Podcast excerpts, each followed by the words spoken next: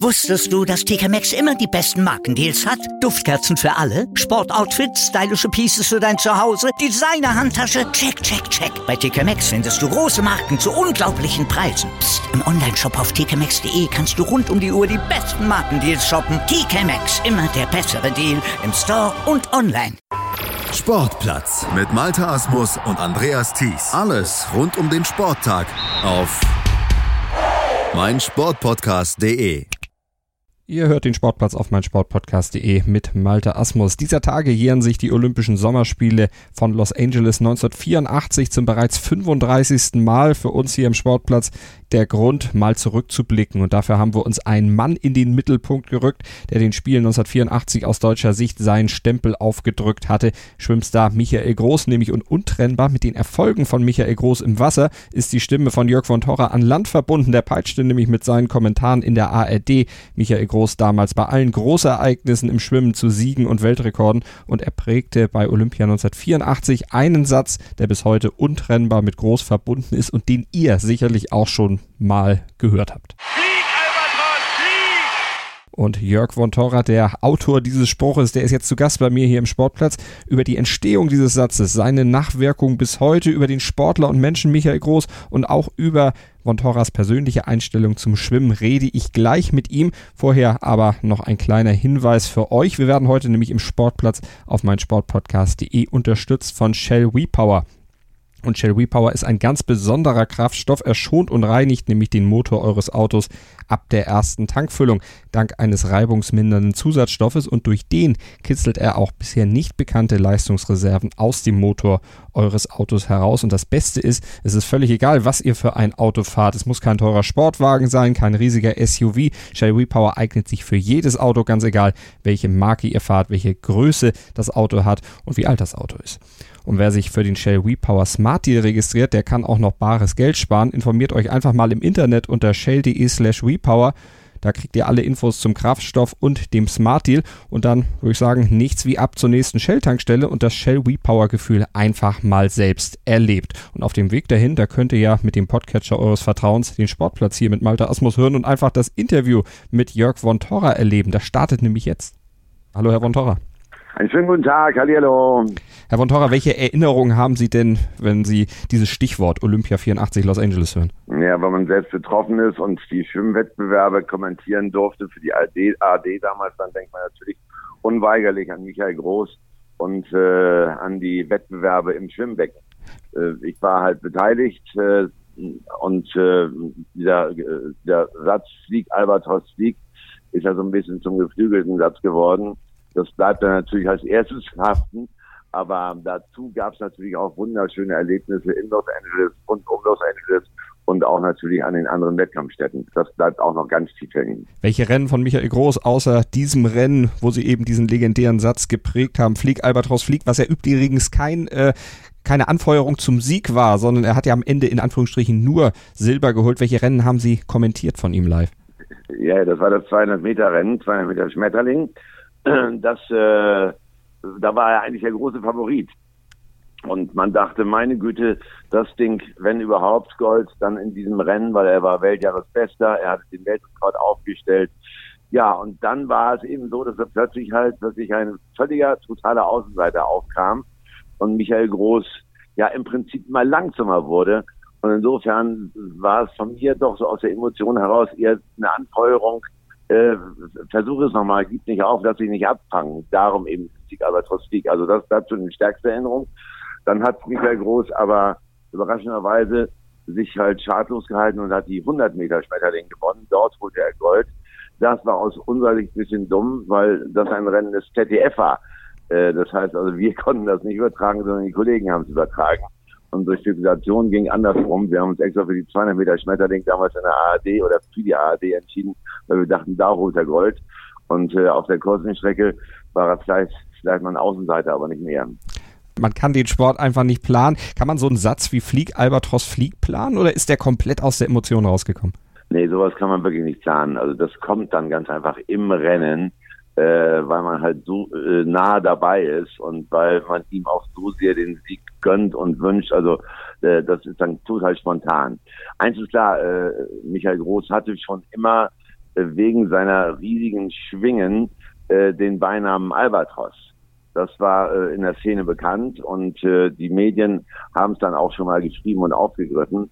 Äh, aber der Zusatz Zwieg, Albatros Zwieg, der ist dann ganz einfach wirklich aus der Emotion heraus während des Rennens gekommen. Und er hat sich über die letzten 35 Jahre gehalten, untrennbar mit Ihnen, mit Michael Groß und eben auch mit den Spielen in Los Angeles verbunden und jetzt sogar auf einer Sonderbriefmarke verewigt. Hätten Sie gedacht, dass so ein Satz aus der Emotion raus so einen Nachhall haben würde?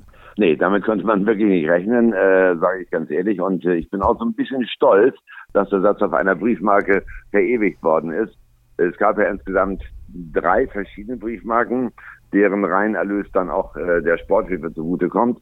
Zum einen war das eben, äh, wo ist Bele, der berühmte Satz von Bruno Morawetz, als äh, die bei den Olympischen Spielen, ich glaube 1980, äh, Jochen Behle einen, der mit einer sehr schnellen Zwischenzeit gestartet war, vergeblich im Wald suchten. Und das zweite, der zweite Satz äh, ist dann äh, Hans-Günter Winkler und seinem legendären Pferd äh, Haller gewidmet.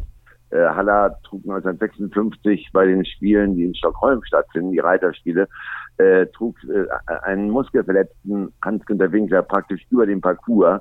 Also Pferd hat den Reiter geführt und nicht andersrum. Und Hans-Heinrich Isenbart, ebenso legendär wie Bruno Morawetz, der sagte dann den berühmten Satz, und Haller lacht nach dem Sieg.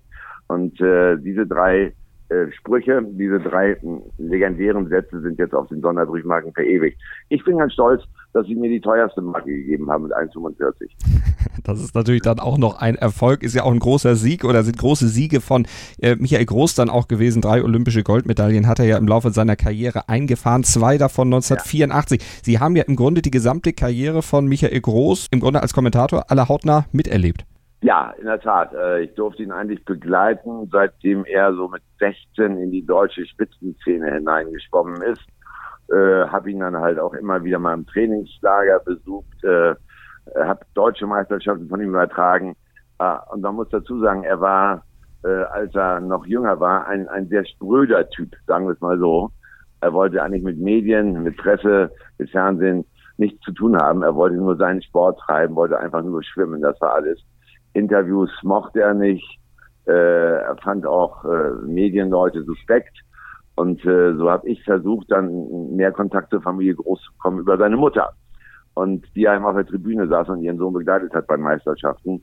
Und da sind wir immer besser, immer weiter ins Gespräch gekommen. Da hat sie mir sehr viel über ihren Sohn erzählt und muss dann auch Michael so mal ein bisschen näher gebracht haben, dass Reporter doch gar nicht so schlimm sind, wie er dachte. Und äh, dadurch hat seine Mutter auch dazu beigetragen, dass sich unser Kontakt äh, in seiner aktiven Zeit sehr äh, intensiviert hat und äh, dass er Vertrauen geschafft hat. Jetzt waren Sie ja nicht nur bei den äh, sportlichen Highlights dabei, sondern Ecuador 1982 nach der WM, wo er auch zweimal Gold geholt hat, auch noch auf ja. einer Andentour des Teams. Ja, das war wirklich dramatisch. Äh, die Spiele bzw. die WM war in Guayaquil und wir mussten aber zurück über die Anden nach Quito, weil von dort die Flieger Richtung Europa gingen. Und dann fuhren wir mit einem Anden-Express, äh, spielten, ich glaube, mindestens acht Stunden lang Skat im Inneren des äh, Eisenbahnwagens. Aber obendrauf auf dem Eisenbahnwagen, da war sowas, wie würde man sagen, wie eine Terrasse beim Penthouse, so würde es heute sein. Und äh, oben auf der Terrasse sonnte sich nach seinen Siegen fast die komplette Zeit Michael Groß und äh, hatte da wohl nicht auf dem Schirm, dass die Anden weit über 3000 Meter hoch sind und dass man sich ja schneller einen Sonnenbrand holt als äh, in äh, niederen Regionen. Also der kam total gerötet, fast gehäutet, dann irgendwann von oben, von der Sonnenterrasse des Zuges runter und äh, musste dann auch noch wirklich behandelt werden, äh, damit er seinen Sonnenbrand irgendwie ein bisschen lindern konnte. Wie kann man denn bei solchen Events beziehungsweise bei solchen ja, Reisen dann an Michael Groß ran, wenn die Kameras mal abgeschaltet waren? War er da zugänglicher, wenn man dann eben nicht die Rolle des Journalisten hatte, der ihm gegenüber trat, sondern ganz normal eigentlich ihm begegnet ist? Ja, das ging später dann sogar ganz gut. Also äh, als er dann halt doch so 19, 20, 21 war, da wurde er selbst auch offener und äh, ist auch zumindest auf mich zugegangen. Und bis heute, wenn wir uns sehen, freuen wir uns sehr und pflegen doch ein sehr freundschaftliches Verhältnis. Also er hat im Laufe der Jahre hat er einen anderen Zugang äh, bekommen zu, zu den äh, Medien, zur Journalie. Äh, ich glaube, es hat auch ein bisschen was zu tun mit seiner Ehefrau, die ihm halt auch äh, sehr gut tut und die halt auch dafür gesorgt hat, dass er ein, ein weltoffener Mensch geworden ist. Er ist heute sehr gesprächsbereit und war es dann, sag mal, in verminderter Form äh, in seiner aktiven Karriere auch, wenn die Kameras aus waren. Wie wurde er denn im Team gesehen? Mir hat er jetzt gestern erzählt im Interview, Sie hatten gerade ein 35-jähriges Treffen der Olympiamannschaft von 1984, haben da zum Jahrestag dann schon mal zusammengesessen, Anekdoten ausgetauscht. Wie wurde er im Team damals, 1984 oder auch bei den weiteren Highlights seiner Karriere gesehen, also zu seiner aktiven Zeit? Naja, er war schon immer, ich sag mal so, Individualsportler. Schwimmen ist ja eigentlich eine Individualsportart. Und er hat sich halt immer sehr, sehr auf seine äh, Strecken fokussiert und auch auf seine individuelle Leistung fokussiert. Und äh, auch da, wenn man reifer wird, erwachsener, älter wird, auch da fängt man an, irgendwann doch äh, im Team zu denken. Und ich glaube, da gab es halt so eine Initialzündung. Und das waren äh, die viermal 100 Meter Lagen, auch 1984 in Los Angeles. Äh, da sind wir halt als Team angetreten in der Staffel. Und ich glaube, das hat Michael Groß dann später verinnerlicht, dass Teamfähigkeit auch ein, ein wichtiger Bestandteil des Leistungssports ist, um erfolgreich zu sein. Hat er also ja. dann in der Mannschaft, und ich erinnere mich der Lagen, viermal eine besondere Staffel, der letzte Wettbewerb der Olympischen Schwimmwettbewerbe. Und äh, da treten alle Mannschaften in bunten Kostümen an. Und äh, man musste halt kreativ sein im Vorfeld des Rennens. Und da saßen die zusammen in ihrem Camp oder im Olympischen Dorf und haben Kostüme sich ausgedacht, haben äh, selbst welche geschneidert. Die Frauen haben es immer gemacht. Also da kam der Teamgedanke sehr zum Tragen und davon hat auch Michael Groß profitiert. Und ein ganz prägendes Ereignis war ja für ihn dann auch seine letzte WM-Medaille, eben auch mit der Staffel, mit der 4x200 Meter Staffel, dann in Perth 1991. Ja, richtig, da war ich auch dabei und äh, das war irgendwann, ich glaube im Januar oder Februar, weil da der australische Sommer ist. Perth, also eine wunderschöne Stadt, an die ich noch tolle Erinnerungen habe, direkt am Meer gelegen.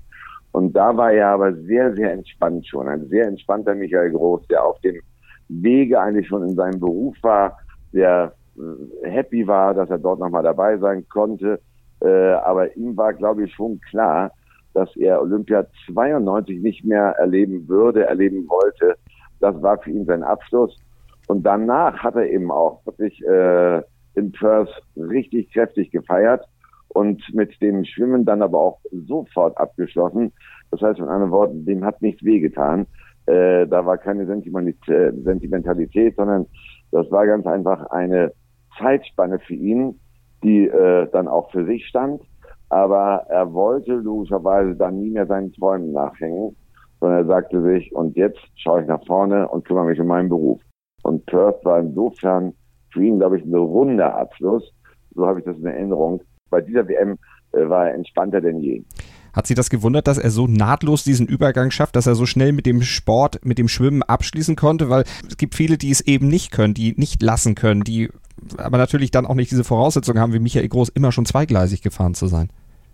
Ja, das war, glaube ich, der Punkt. Er hat sich erstens halt dann sehr, sehr fokussiert auf sein Studium, auf seinen Beruf, den er mal in Angriff nehmen wollte. Er hat zum Zweiten dann halt Eltern gehabt, die halt auch äh, ihn immer wieder darauf hingewiesen haben, dass das Leben sich nicht nur über Schwimmen definiert. Und äh, er hat dann Ilona, seine Frau, kennengelernt. Und äh, logischerweise stehen dann plötzlich andere Interessen im Vordergrund. Da kann man dann in so einer Lebenssituation, glaube ich, auch leichter loslassen. War das für Sie auch leicht äh, vom Schwimmen loszulassen? Weil Sie haben ja in den 80er Jahren äh, das Schwimmen dann auch als Kommentator geprägt, sind dann ja in andere Sphären gegangen, haben ja dann hauptsächlich Fußball gemacht. Tat das weh, vom Schwimmen Abstand nehmen zu müssen, weil ja auch dann Sie zu Sendern gegangen sind, wo die rechte Lage dann eben auch einfach nicht so war, dass Sie Schwimmen hätten übertragen können? Ja, das lief irgendwie alles parallel zu der Karriere von Michael Groß, denn die WM 91 in Perth war auch meine letzte Schwimm-WM. Das war verrückt und angefangen hat das Ganze 1976, da war ich äh, bei den Olympischen Spielen in Montreal noch so eine, ja, wie nennt man das, kleiner Helfer des großen Schwimmkommentators, sein Assistent, aber da war ich zum ersten Mal am Becken. Und äh, nee, Montreal habe ich sogar schon kommentiert. Richtig, 76 habe ich zum ersten Mal kommentiert. Und das waren also 15 Jahre. Und äh, wenn man 15 Jahre Kacheln zählt, dann sagt man sich am Ende, ist ganz gut, dass du jetzt mal einen anderen Blick auf andere Sportarten wirfst. Also Da war keine Demut da, sondern es war bei mir einfach genau wie bei Michael Groß Dankbarkeit äh, für das, was der Schwimmsport einem gegeben hat. Michael Groß verfolgt mittlerweile selber auch das Schwimmen gar nicht mehr, hat mir auch gesagt, er wird dafür jetzt auch für die aktuelle WM gar nicht aufstehen. Ist das bei Ihnen auch so? Sagen Sie auch, naja, ich lese die Ergebnisse, aber jetzt groß gucken mache ich jetzt auch nicht mehr? Würde ich mal genauso unterschreiben. Also es gibt da doch viele Parallelen zwischen mir und mir. Äh, ich habe bisher wirklich Ergebnisse gelesen. Ich habe äh, davon gelesen, dass wir halt im äh, Freiwasser sehr erfolgreich sind. Da ist äh, mit Bojan Wellbrock ja auch ein Bremer unterwegs, der jetzt für Magdeburg startet. Das verfolgt man dann schon, wenn man in Bremen lebt. Und äh, ich schaue mir auch alle anderen Ergebnisse an. Aber ich würde, wenn die WM halt zu nachtstartender Zeit läuft, würde ich halt nicht aufstehen. Und äh, in diesem Jahr wird sie zudem ja auch nur im Stream übertragen. Äh, offen gestanden, ich weiß gar nicht mal, was Stream ist. Ah, wie beurteilen Sie insgesamt die Entwicklung der Sportart in Deutschland? Sind Sie ein bisschen traurig, dass eben so dieser Bedeutungsverlust da ist, dass es eben nur noch im Stream ist und damit viele Leute dann sicherlich auch von diesem Ereignis ausgeschlossen werden? Ja, ich bin eigentlich sehr traurig darüber, muss ich wirklich sagen. Äh, aber das hat eben was mit der Sportart zu tun und nicht mit den Plänen des Fernsehens.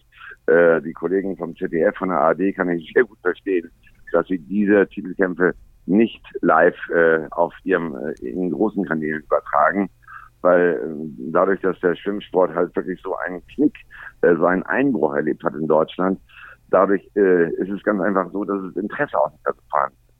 Und äh, da muss man die Fernsehanstalten verstehen, die ja auch durchaus erfolgsorientiert arbeiten wollen und nochmal ein paar Quoten brauchen. Mhm. Und das andere ist logischerweise, dass äh, im Schwimmsport nach der Zeit von Michael Groß sehr viele Fehler gemacht worden sind. Auf Funktionärsebene, auf Bundestrainerebene, dass man zu sehr und zu schnell die Bundestrainer ausgetauscht hat, dass da zu schnell immer wieder neue Konzepte griffen oder greifen sollten, die nachher nicht gegriffen haben. Also es fehlte die Kontinuität, die jetzt vielleicht wieder reinkommt. Wäre schön, wenn wir bei dieser WM wirklich auch im Becken mal wieder ein paar Medaillen fischen würden. Da gibt es ja einige Kandidaten, wie auch jetzt wieder Florian Wellbrock, der über 1500 Meter starten wird. Dann haben wir einen 200 Meter Lagenschwimmer, der halt zum Favoritenkreis zählt. Also es sind jetzt wieder genug Talente da, sind genug Medaillenanwärter da. Und ich glaube, mit Erfolgen wird dann logischerweise auch die Popularität des Schwimmsports wieder steigen.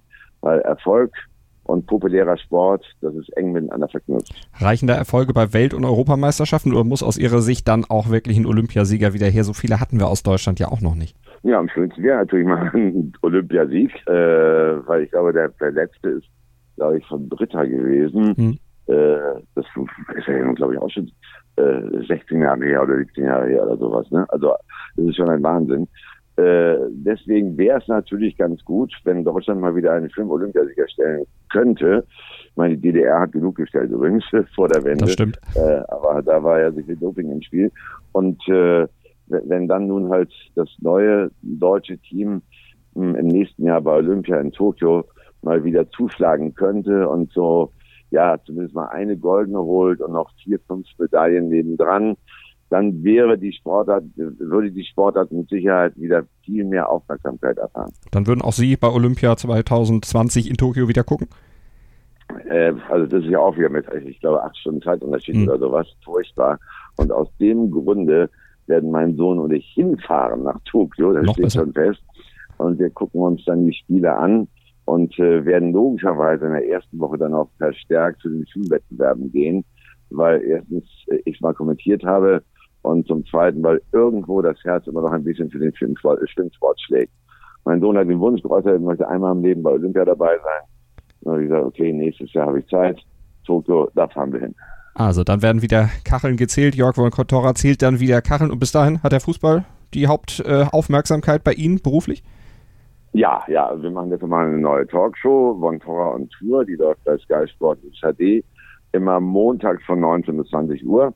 Wir runden also praktisch das äh, Wochenende, das Fußballwochenende ab mit einem äh, prominenten Gesprächspartner aus dem Fußball, aus der Bundesliga. Aber es könnte auch mal sein, dass wir uns der englischen oder der spanischen Liga nähern.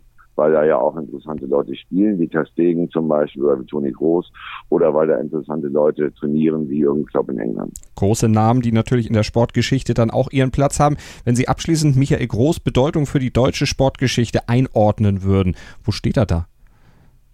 Ganz weit oben, sage ich ganz ehrlich, weil äh, Michael Groß ist halt derjenige, der in den 80er Jahren wirklich noch die Schlagzeilen der Bildzeitung auf Seite 1 gefüllt hat. Das hat der Schwimmsport nie wieder geschafft, auf die 1 in der Bildzeitung und dann über den Bruch muss man erstmal kommen. Und zum anderen war Michael Große was wie ein Leuchtturm, im wahrsten Sinne des Wortes, sogar auch wegen seiner Länge, war ein Leuchtturm für den deutschen Schwimmsport. Den hat es danach in dieser Form nie wieder gegeben, selbst wenn wir danach nochmal Olympiasieger erzielt haben. Aber Michael Groß ist halt wirklich eine einmalige Persönlichkeit im, äh, innerhalb des DSV gewesen. Und was man vor allen Dingen sagen muss, auf Seite 1 der Bildzeitung ganz oben und das vornehmlich mit sportlichen Erfolgen. Das ist auch nicht leicht. Ja, es hat nie irgendeinen Skandal um Michael Groß gegeben, weder im Sport noch im Privatleben. Und äh, er hat sich halt auch immer sehr, sehr klug zurückgehalten, zurückgenommen äh, und war bis zum Ende seiner aktiven Karriere eigentlich immer einer, der eigentlich nicht in der Bildzeitung stehen wollte. Er hat zumindest das, die Klaviatur ganz äh, gut gespielt, äh, so dass halt nur seine sportlichen Leistungen gewürdigt wurden. Privat hat er doch wenig zugelassen. Später stand er als Kürzel in der Bildzeitung, weil er ja selber dann auch für den Springer Verlag dann zeitweilig gearbeitet hat. in der Tat, das war das Spannende dabei. Und daran sieht man aber auch, dass er halt äh, sich dann schon ein, ein, ein bisschen mehr dem äh, Journalismus zugewandt hat und äh, geöffnet hat für die Medien, mit den Medien.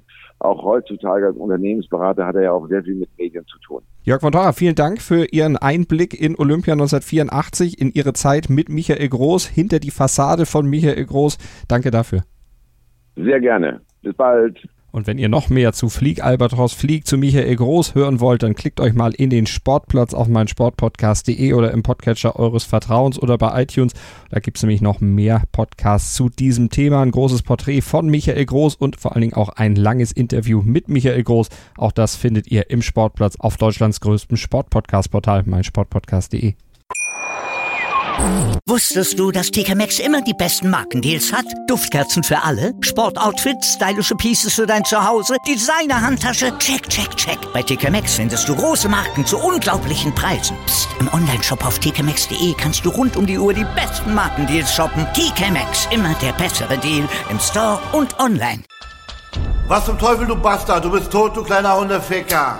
Und dieser kleine Hundeficker, das ist unser Werner. Ein ganz normaler Berliner Kleinstkrimineller, der dann aber im Knast das Ding seines Lebens dreht. Una Fantastica Risetta Perla Pizza. Er klaut seinem Zellengenossen ein Pizzarezept. Aber nicht irgendeins. Und mit dem eröffnet Werner dann die beste Pizzeria Berlins. Doch Werners Glück ist nur von kurzer Dauer. Denn es hagelt Probleme. Werners Pizzaparadies. Erstmals großes Kino- und Podcast-Format. Mit fetter Starbesetzung. Alina But, Kida Ramadan, Edin Hasanovic, Oliver Koritke, Ralf Richter, Ben Becker, Winfried Glatzeder, Anna Schmidt und viele mehr. Abonniert die Scheiße. Jetzt macht schon, mach! Sportplatz mit Malta Asmus und Andreas Thies. Alles rund um den Sporttag auf meinsportpodcast.de. Willkommen bei meinsportpodcast.de. Wir sind Podcast. Wir bieten euch die größte Auswahl an Sportpodcasts, die der deutschsprachige Raum so zu bieten hat. Über 20 Sportarten, mehr als 45 Podcast-Serien, über 9000 veröffentlichte Podcasts und über 5 Millionen Podcast-Downloads allein im Jahr 2018. Wir sind Podcast. Wir sind meinsportpodcast.de.